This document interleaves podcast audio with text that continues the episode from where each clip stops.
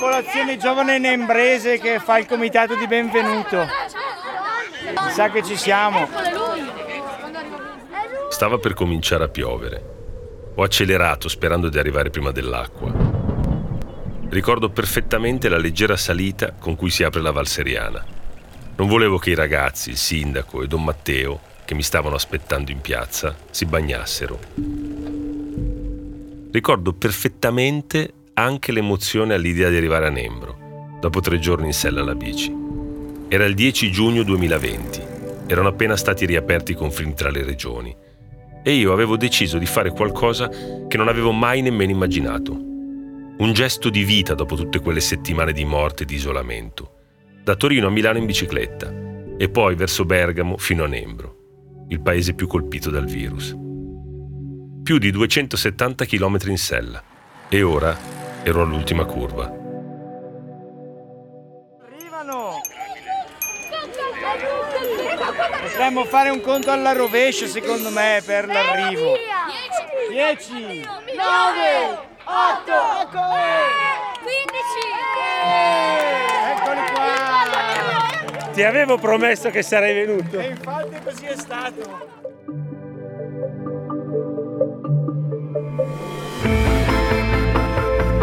Sono Mario Calabresi. Questo è un podcast di Cora Media. Si chiama Altre Storie.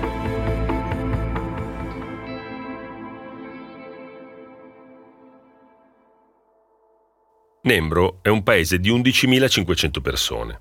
Ha la percentuale di morti da Covid più alta d'Italia, una vittima ogni 61 abitanti.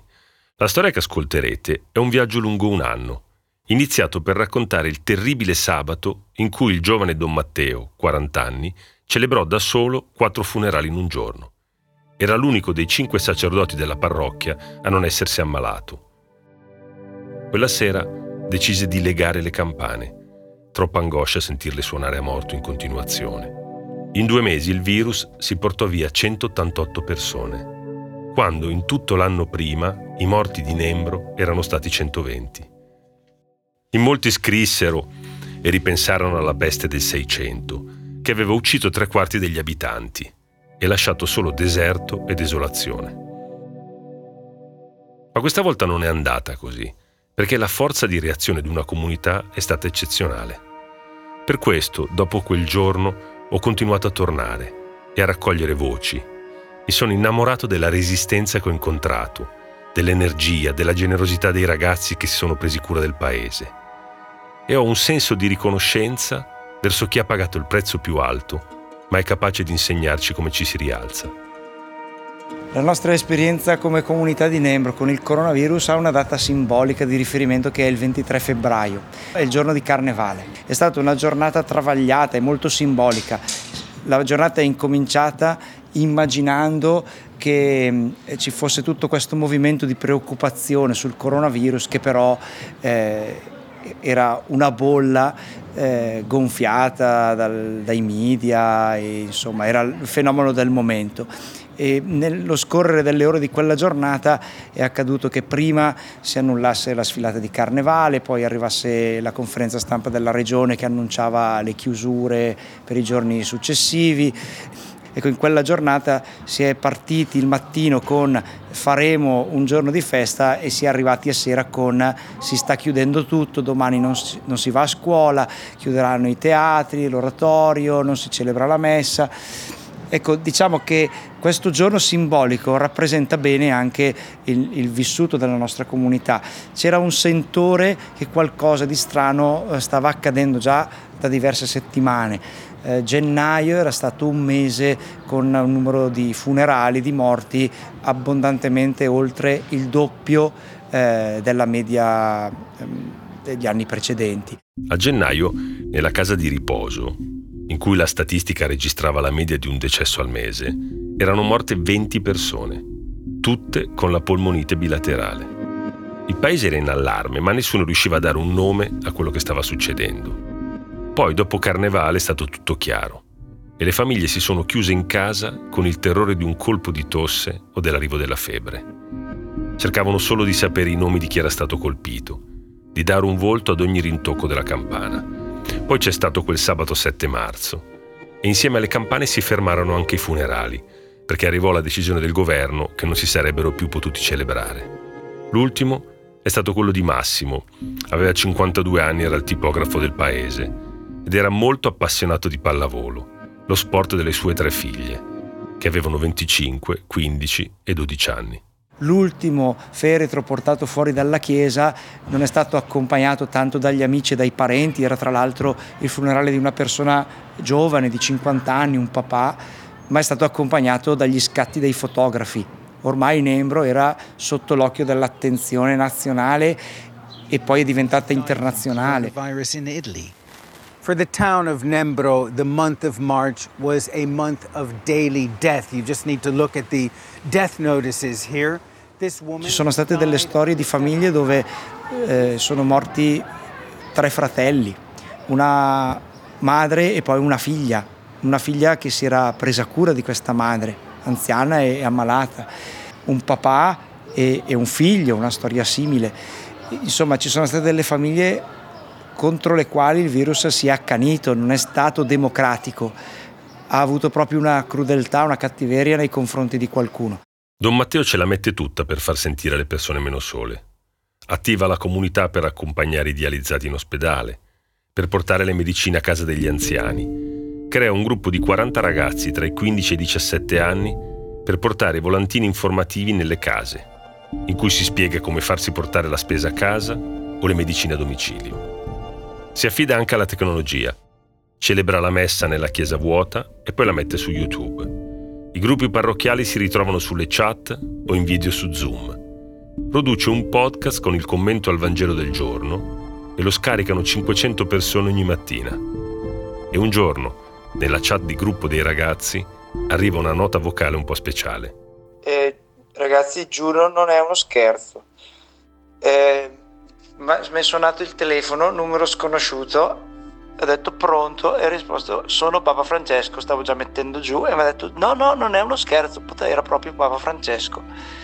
E ha detto che gli hanno segnalato delle cose che stiamo facendo a Nembro e che ringrazia e mi ha detto salutami i tuoi ragazzi e quindi io i primi che chiamo siete voi.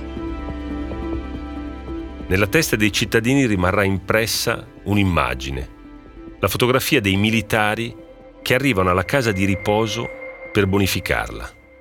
Dovete pensare che in quel luogo dove vi avevo detto che nel solo mese di gennaio erano morte 20 persone, a marzo e aprile si sono contate 34 vittime su 87 ospiti. Una generazione è stata decimata in paese. Tra i primi ad andarsene, il presidente della casa di riposo, Giuseppe Bepi Pezzotta, aveva 80 anni.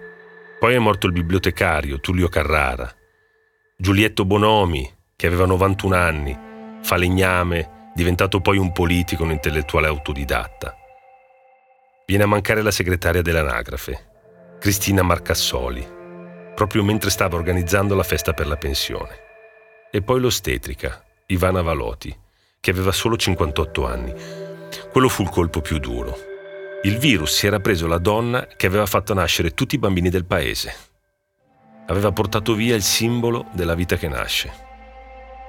In uno dei miei ritorni a Nembro, all'inizio dell'estate dell'anno scorso, ho incontrato Maria Noris, la moglie del Roccia, l'alpino muratore Antonio Ardenghi, che aveva 82 anni.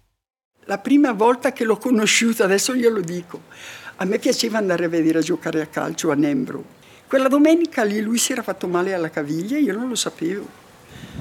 E pioveva. Mi si avvicina sotto l'ombrello. Poi lui era un po' taciturno. Sono quasi stata io di più a corrergli dietro che lui, perché a me colpo di fulmine. E da lì è partito tutto.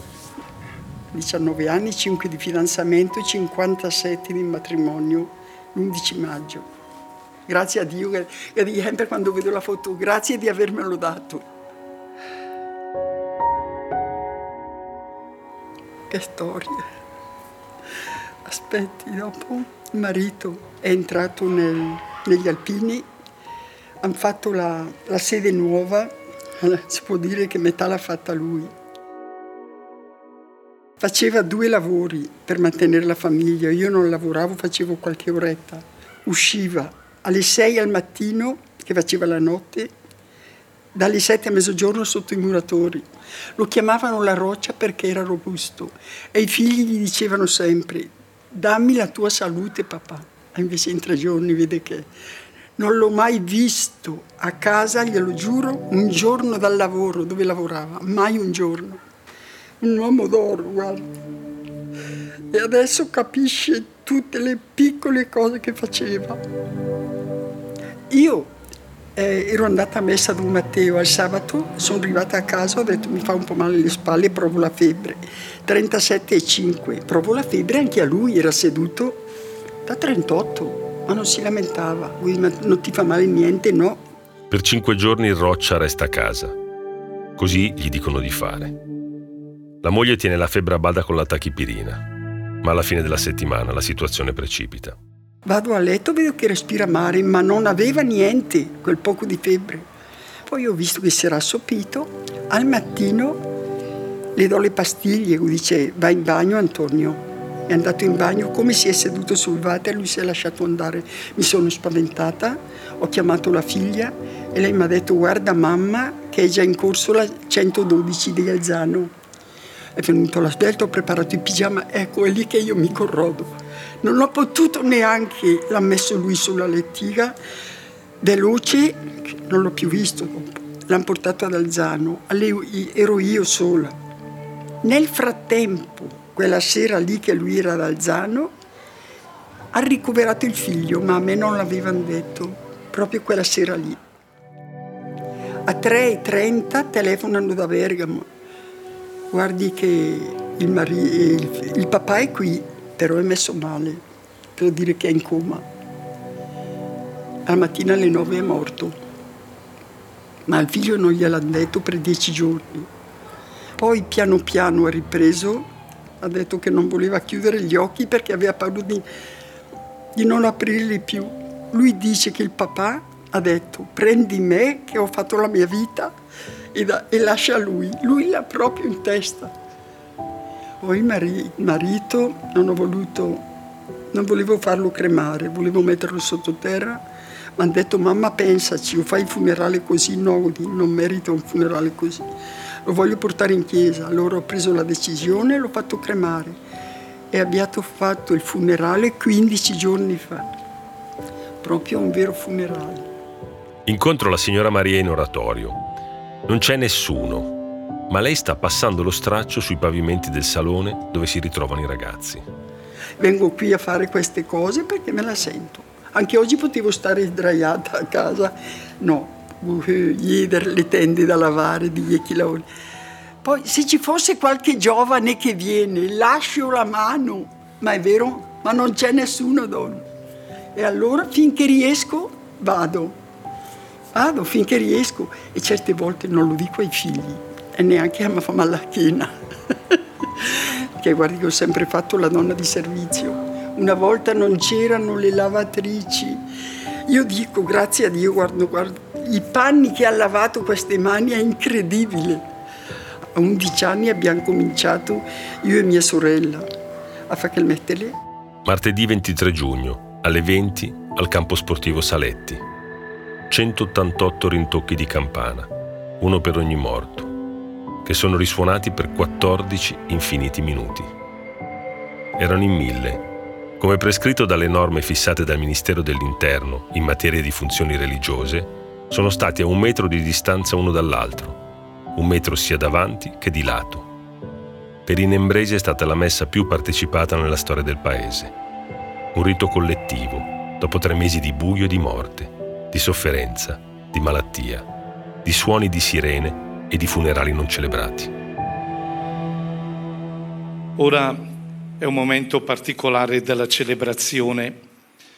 Verranno chiamati per nome tutti i defunti delle nostre comunità di Nembro a partire dal 23 febbraio fino al 30 aprile.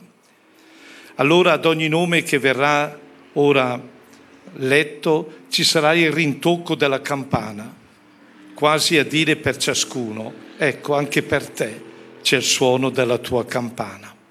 Li ascoltiamo con grande e religioso silenzio. Lazzaroni Maurizio, Pelliccioli Irma, Ardenghi Antonio, Fedoni Luigi, Sala Giovanni, Carobbio Angelina. Il sindaco di Nembro si chiama Claudio Cancelli. È un preside in pensione e per tutta la vita ha fatto il professore di fisica. È sindaco di Nembro dal 2012, eletto con una lista civica di centrosinistra. Don Matteo mi ha raccontato che l'anno in cui è diventato sindaco aveva la sensazione di non aver preparato abbastanza bene i suoi studenti alla maturità. Probabilmente aveva il senso di colpa. E così a giugno ha organizzato ripetizioni di matematica in oratorio per preparare gli studenti all'esame. Si è ammalato anche lui, è stato tra i primi, ma è guarito abbastanza in fretta e ha deciso di fare una, una sorta di messaggio, una nota vocale che mandava ogni giorno su WhatsApp per stare vicino ai suoi concittadini. Mi ha fatto pensare a un personaggio della seconda guerra mondiale, della BBC, del servizio in quel caso in lingua italiana, Radio Londra, eh, di cui mi parlava mia nonna, del famoso colonnello Buonasera. Si chiamava Harold Stevens e faceva questi, questi discorsi in cui parlava di futuro e dava la sensazione che si potesse un giorno uscire dalla guerra. Cari cittadini, vi sono giornate come questa che sembrano lunghissime. La situazione sembra irreale, le strade quasi deserte. Uno strano silenzio interrotto talvolta dalla sirena di un'autoambulanza che trasporta con sé l'ansia e la preoccupazione che riempiono i nostri cuori in queste settimane. E poi arrivano le notizie, quelle che non avremmo mai voluto sentire, che un'altra persona che ci conosceva ci ha lasciato. Dobbiamo farci forza, anche se talvolta vorremmo addormentarci e dimenticare. La forza di ognuno sia la forza di tutti. A domani. Il vostro sindaco Claudio Cancelli. Eh, eravamo un po' tutti isolati in quel periodo lì, c'erano informazioni molto frammentarie, le persone chiedevano aiuto e spesso non sapevano a chi rivolgersi. E allora ho cominciato a fare questi primi audio eh, per dire guardate sta succedendo questo, il numero telefonico che dovete chiamare eh, se avete emergenze sanitarie è questo. E avevamo famiglie che alla sera aspettavano la telefonata del sindaco. Devo dire che inizialmente molte persone, soprattutto anziane, eh, non hanno capito che era una cosa registrata e che quindi non c'era interazione, cercavano di parlare con me, no? o chiamavano i figli dicevano al, massamato il sindaco stasera, al Madic, eccetera, eccetera, eccetera. E quindi si è formato una specie di dialogo tra me e i miei cittadini. Quando poi sono terminati diciamo, le restrizioni e cominci- abbiamo tutti cominciato a poter uscire, ho cominciato a essere fermato da non so quante persone che mi dicevano grazie della telefonata, ci ha, ci ha permesso di rimanere, di rimanere, vicini, appunto pur essendo separati fisicamente, di non cadere nel, nel senso di abbandono. Il giorno dopo il funerale collettivo, mercoledì 24 giugno, sono tornato di nuovo a Nembro. Quella sera, per la prima volta, le persone erano tornate in piazza. Le seggioline di plastica bianca erano lontane una dall'altra, ma la piazza era piena. Salii sul palco per inaugurare il Festival delle Rinascite. Quel pomeriggio però sono andato a trovare un caro amico, un grande giornalista e scrittore che a Nembro è nato e cresciuto. Gigi Riva, inviato di guerra nei Balcani e in Medio Oriente, un raccontatore straordinario, a cui ho chiesto di parlarmi della storia del suo paese. Era il paese dove non c'era niente e avevamo un senso di inferiorità verso soprattutto i due paesi confinanti, Alzano e Albino, perché ad Alzano c'erano eh, due, due sale cinematografiche, Albino aveva l'Apollo e un'altra sala cinematografica e noi zero. In più le squadre di calcio di Alzano e di Albino facevano delle categorie che per noi sembravano irraggiungibili, che ne so, la promozione, l'eccellenza, Nembro era in, in seconda categoria, capito? Poi eh, Albino aveva anche le discoteche, eh, Nembro niente. Alzano aveva l'ospedale, Nembro niente. Per cui quando andavamo da Alzano a Albino in bicicletta per noi era, Alzano e Albino erano l'Africa, capito? Erano un sogno esotico per noi irraggiungibile.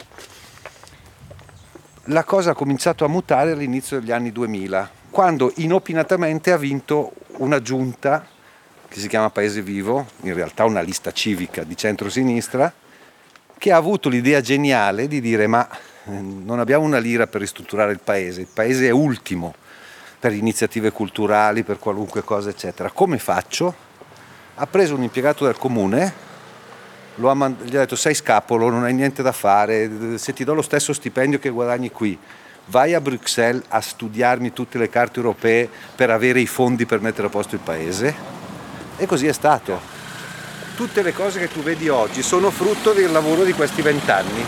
Cioè, qui era un'unica via, il budello lungo e stretto di Nembro, da cui un famoso proverbio bergamasco che attribuisce ai nembresi delle qualità in verità non molto raccomandabili perché dice, lo dico in dialetto, nember lonche peccadur, chi è mia ladri è saltadur, cioè nembro lungo e peccatore, chi non è ladro è assaltatore, cioè chi non è ladro è ancora ladro, è ugualmente ladro. Quindi avevamo anche questa, questa pessima nomea in giro, no? Quindi hanno eh, rivoltato completamente l'immagine di Nembro e Nembro ha cominciato a diventare un paese appetibile. Ha aperto un bar aperto 24 ore su 24, manco fossimo New York, capisci? E ha cominciato ad essere attrattivo per gli altri paesi che nel frattempo perdevano le loro caratteristiche. Ma contemporaneamente è nata un'attività sociale eh, il Filippo Neri, cioè l'oratorio, in competizione con l'amministrazione comunale, cioè Don Camillo e Peppone, hanno, ha cominciato a proporre degli spettacoli di altissimo livello, di teatro, eccetera, grandi poli di aggregazione, grandi momenti di condivisione in piazza e probabilmente questa che è stata la grande ricchezza di Nembro degli ultimi anni è diventata la sua dannazione nel momento in cui, ahimè, nel momento in cui l'uomo è diventato nemico dell'uomo, il virus ha potuto propagarsi più in fretta. Mentre stiamo parlando, incontriamo un amico di Gigi, che è la gloria del paese. Si chiama Daniele Filisetti. Allora, Daniele Filisetti è uno degli enfants du pays di Nembro perché è una gloria locale, ha giocato in, nell'Atalanta e poi nella Lazio, infine nel Venezia. La squadra di Bergamo infatti è uscita vittoriosa dall'incontro con un gol messo a segno dal giovane Felisetti, terzino di sicuro avvenire. Sai, in un paese un calciatore che arriva in Serie A diventa subito molto molto popolare e quindi inseguito dalle ragazzine, cosa che ci provocava una grandissima invidia perché erano tutte per lui.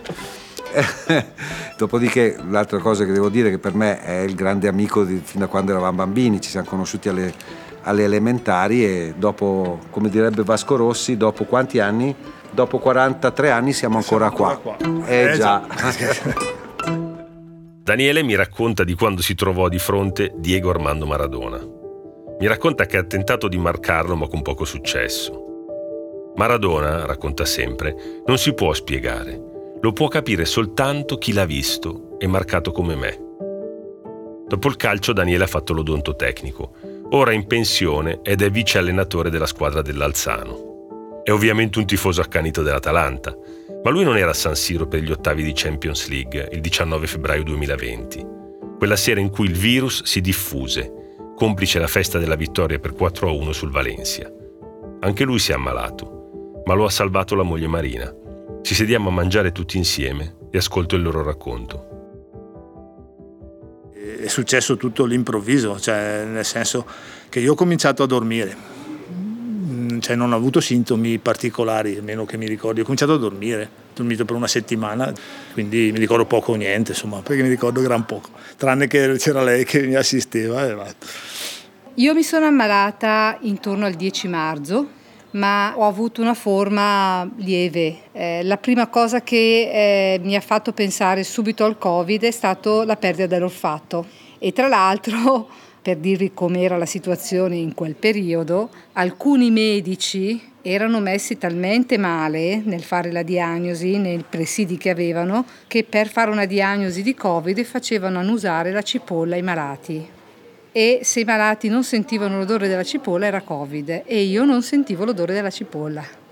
E non lo sento ancora tuttora. Sto riacquistando piano piano altri odori, ma candeggina e cipolla io non sento l'odore. Però ho fatto questo regalo a mio marito. febbre alta, 39-40 di febbre e dormiva giorno e notte, giorno e notte si svegliava ogni tanto per dire oh come sto male, non sono mai stato così male.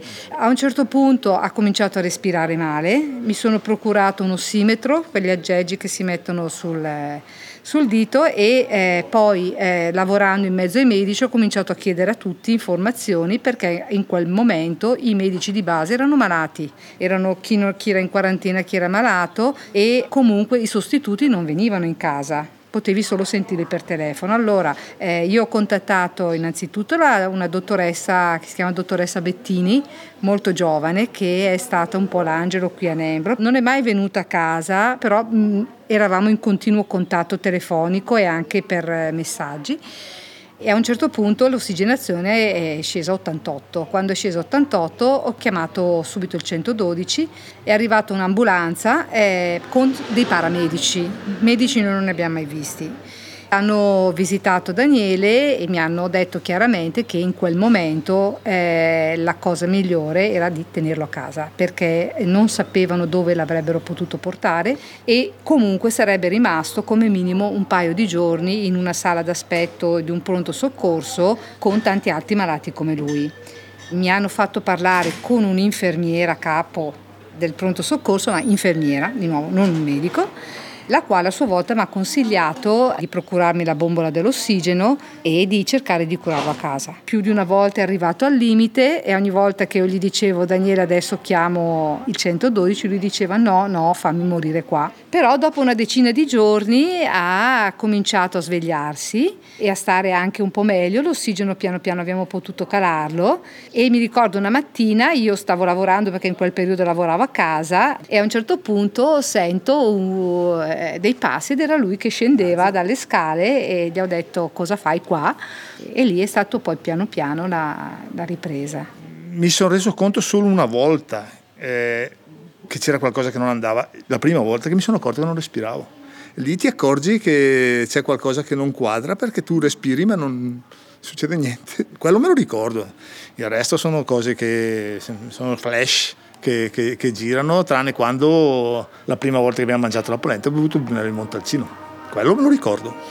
Sì, se lo ricordo, che è la prima cosa che ha chiesto. Sono tornato di nuovo a Nembro. Adesso è passato un anno. Don Matteo ormai è un amico e conosco la strada a memoria. Neanche quest'anno hanno festeggiato il carnevale. Anzi, non hanno nemmeno osato immaginarlo. Ma per dare un segno di festa hanno organizzato delle sfide tra bambini e famiglie su YouTube. Eccoci qui, ben ritrovato Don Matteo. Ben ritrovati. Eravamo qui. È passato un anno da, da, da Carnevale. Cioè un anno è passato. Un anno. Allora, prendete un caffè? Sì. Sì. Super sì. In questo momento il virus c'è un anno dopo qui? In questo momento di casi sanitari di positivi non ne abbiamo neanche uno.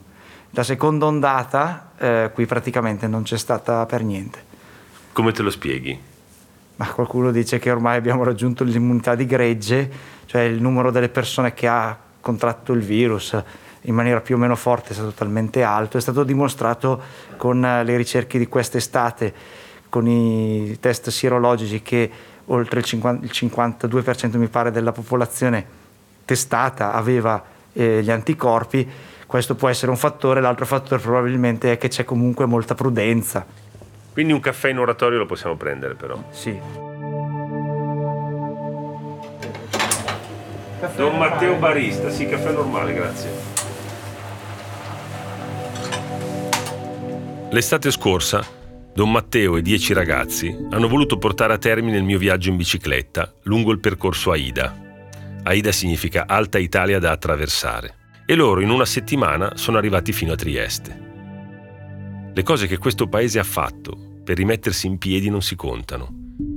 C'è un'energia che è difficile da spiegare e che a me commuove. Quello che ti volevo chiedere un anno dopo è come sta Nembro.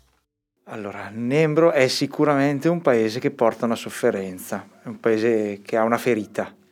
Nello stesso tempo però è un paese che ha una grande voglia di vivere e quindi la continuità è che si cerca di fare di tutto per tenere eh, la vita e la qualità della vita, eh, il minimo indispensabile in sicurezza, ma senza mai cedere alla paura, alla tristezza. È un paese molto combattivo. Ecco, dicevi, Nembro è un paese ferito. Chi, chi, chi è più ferito? Quali sono le ferite più grandi che vedi? Sicuramente ci sono delle persone che hanno subito eh, le malattie e i lutti che portano in maniera ancora forte eh, queste separazioni. C'è un, un, la consapevolezza di aver attraversato un periodo molto duro e accanto a questo però c'è anche la convinzione di aver generato le energie, le risorse per guardare avanti e per stringersi gli uni vicini agli altri e provare a camminare davvero insieme.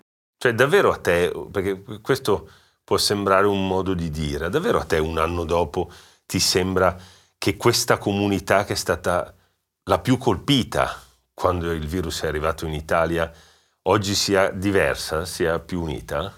Credo di sì, credo che le persone qui abbiano imparato la preziosità e il valore di stare insieme e di riconoscersi e sostenersi e credo che abbiamo visto anche le energie migliori nei giovani, quelli che hanno portato idee, voglia di reagire, prospettiva e quindi credo che alla fine portiamo una ferita, ma possiamo dire che siamo una comunità migliore di prima. Tra le altre cose avete anche messo in piedi una radio. Abbiamo raccolto una provocazione di un ragazzo che eh, si è presentato una sera e ha detto ma perché non facciamo una radio? 25 giovani hanno provato a dire creiamo uno strumento con il quale noi raccontiamo agli altri il nostro punto di vista sulla realtà e quindi abbiamo avviato questo nuovo progetto e avete messo in piedi, dove siamo qui adesso, uno, un vero e proprio studio radiofonico. Diciamo che ci abbiamo provato. La cosa bella è che è una cosa 100% fatta dai giovani. C'è qualcuno che sta imparando come si fa a fare un'intervista, come si reperiscono le informazioni, come si parla dentro un microfono. E questa cosa è anche un segno di futuro, è un segno bello di speranza. Quindi dicevamo di una ferita, ma è una ferita che in qualche modo si sta rimarginando, rimarrà come tutte le ferite come un segno, come un ricordo, ma su un corpo che continua a vivere.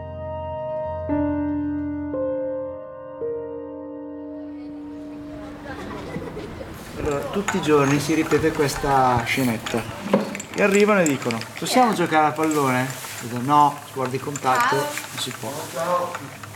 Ieri invece abbiamo avuto un colpo di Stato.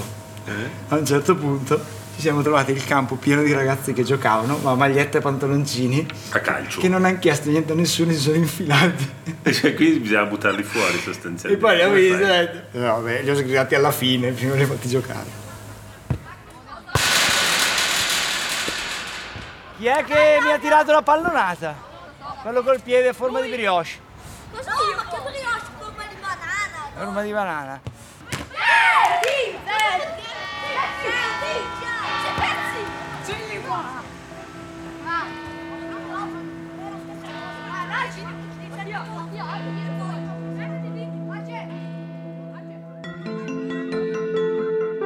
Altre storie è un podcast di Mario Calabresi prodotto da Cora Media. Questo viaggio lungo un anno l'ho fatto con Sabrina Tinelli, che ne ha fatto tutta la cura editoriale, con Guido Bertolotti, che ha registrato ogni voce e ogni suono, ogni rumore, e il sound design è sempre di Luca Micheli.